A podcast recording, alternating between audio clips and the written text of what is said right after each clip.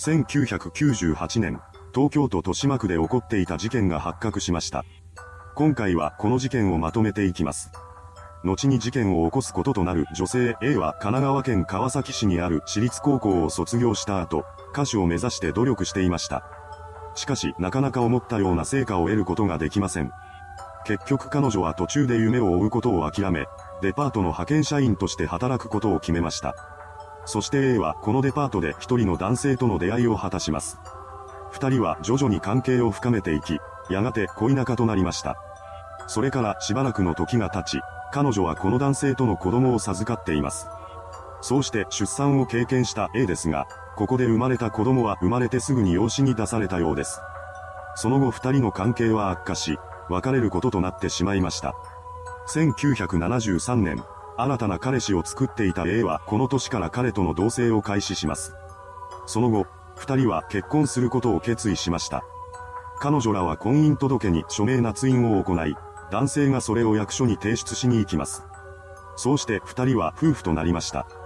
その後、二人の間には長男 B 君も生まれています。一見すると幸せの真っただ中にいるような一家でしたが、その生活はすぐに終わりを迎えることとなりました。B が小学校に入学する年のある日、夫が突如として姿をくらましてしまったのです。彼は家庭の外で愛人を作っていたのだと言います。さらに夫はその愛人に貢ぐために勤務先である会社の金を横領していたらしく、それが発覚しかけたことで失踪したそうなのです。これによって心に傷を負った A ですが、直後には B 君の小学校入学が控えていました。そのため彼女は入学の準備をしなければと考えていたようです。しかし、いつまで経っても長男の就学通知書が届きません。そして、これが届かないまま入学日を迎えてしまいました。A は不思議に思いながら役所を訪れます。そこで彼女は衝撃の事実を知ることとなりました。なんと、蒸発した夫は B 君の出生届を提出していなかったのです。つまり、彼には戸籍がなく、記録上は存在しない人間ということになります。これだけでも A にとってはかなりの衝撃でしたが、そこで彼女はさらなる事実を知ることとなるのです。それは、自身が独身だということでした。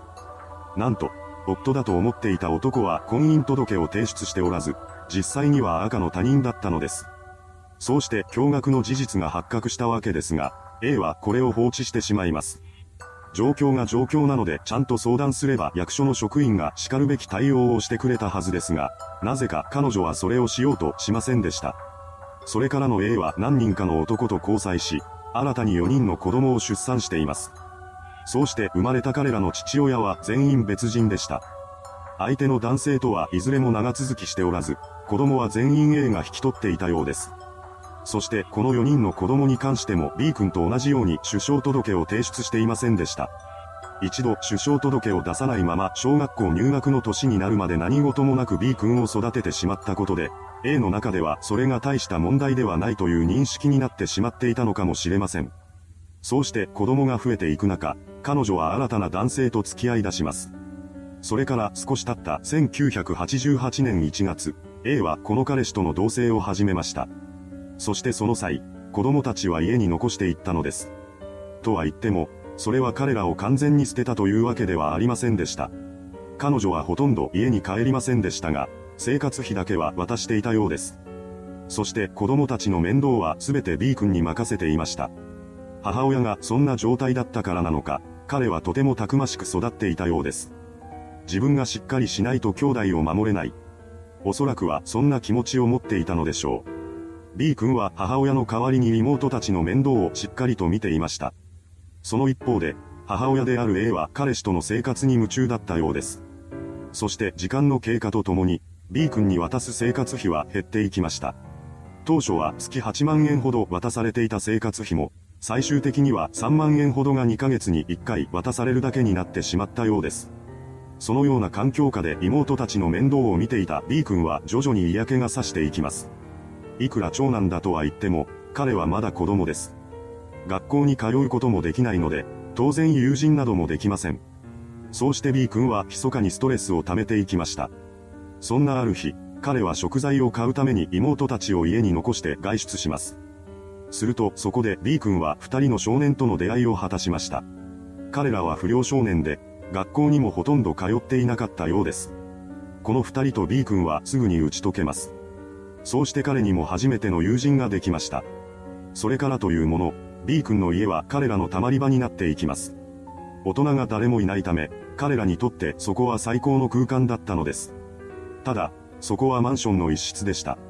見知らぬ少年が出入りしていることを大家さんは不審に思っていたようです。そして1998年7月、大家さんはマンションが不良の溜まり場になっているとの通報を警察に入れました。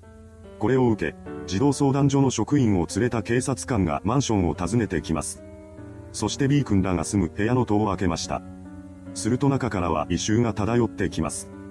警官らはその匂いに顔をしかめながらも室内へと入っていきました。そうして部屋の中を見回ると、確かにそこには子供しかいません。警察は子供たちの中で最も年上に見える B 君に事情を聞きます。これに対して彼は母親が出て行ったことを伝えました。現状を確認した児童相談所職員は彼らの保護を決めたようです。その後警察が親に関する情報がないかと部屋中を捜索していると、押し入れの中からとんでもないものが発見されました。なんと、そこには乳児のものとみられる白骨が隠されていたのです。後にこの骨は次男のものだということが判明しました。どうやら出産後間もなくして彼は亡くなってしまったみたいなのです。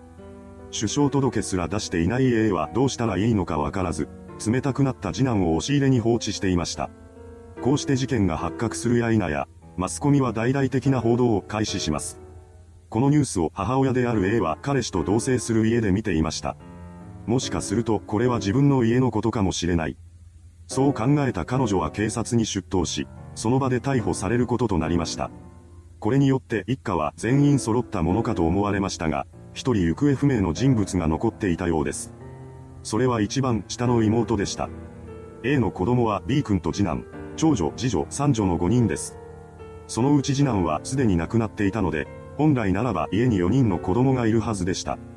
しかし警察が現場を訪れた時点でそこにいたのは B 君、長女、次女の3人だけだったのです。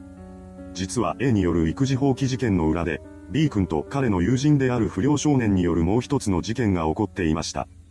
大家さんによる通報が入る数ヶ月前の4月21日、いつものように友人2人が B 君の家を訪ねてきます。そこで友人の一人である C が家に買い置きしてあったはずのカップラーメンがなくなっていることに気がつきました。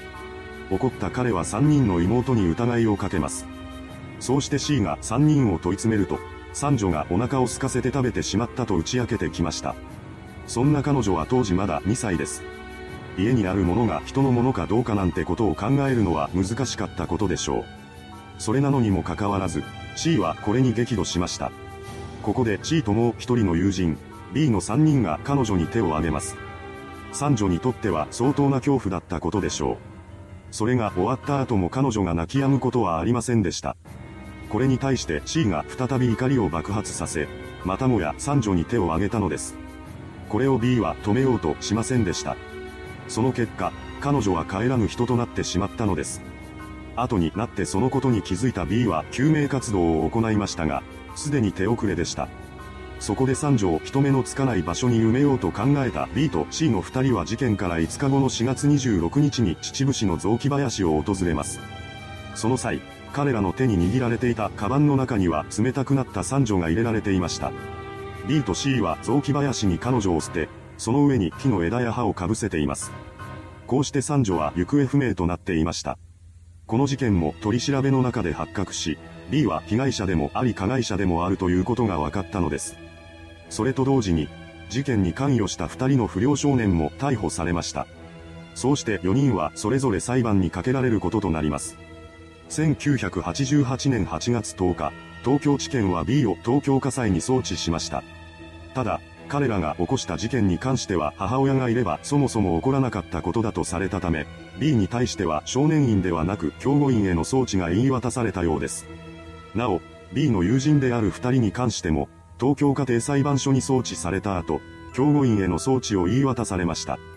最後は母親である A ですが、彼女には懲役3年執行猶予4年の有罪判決が下されています。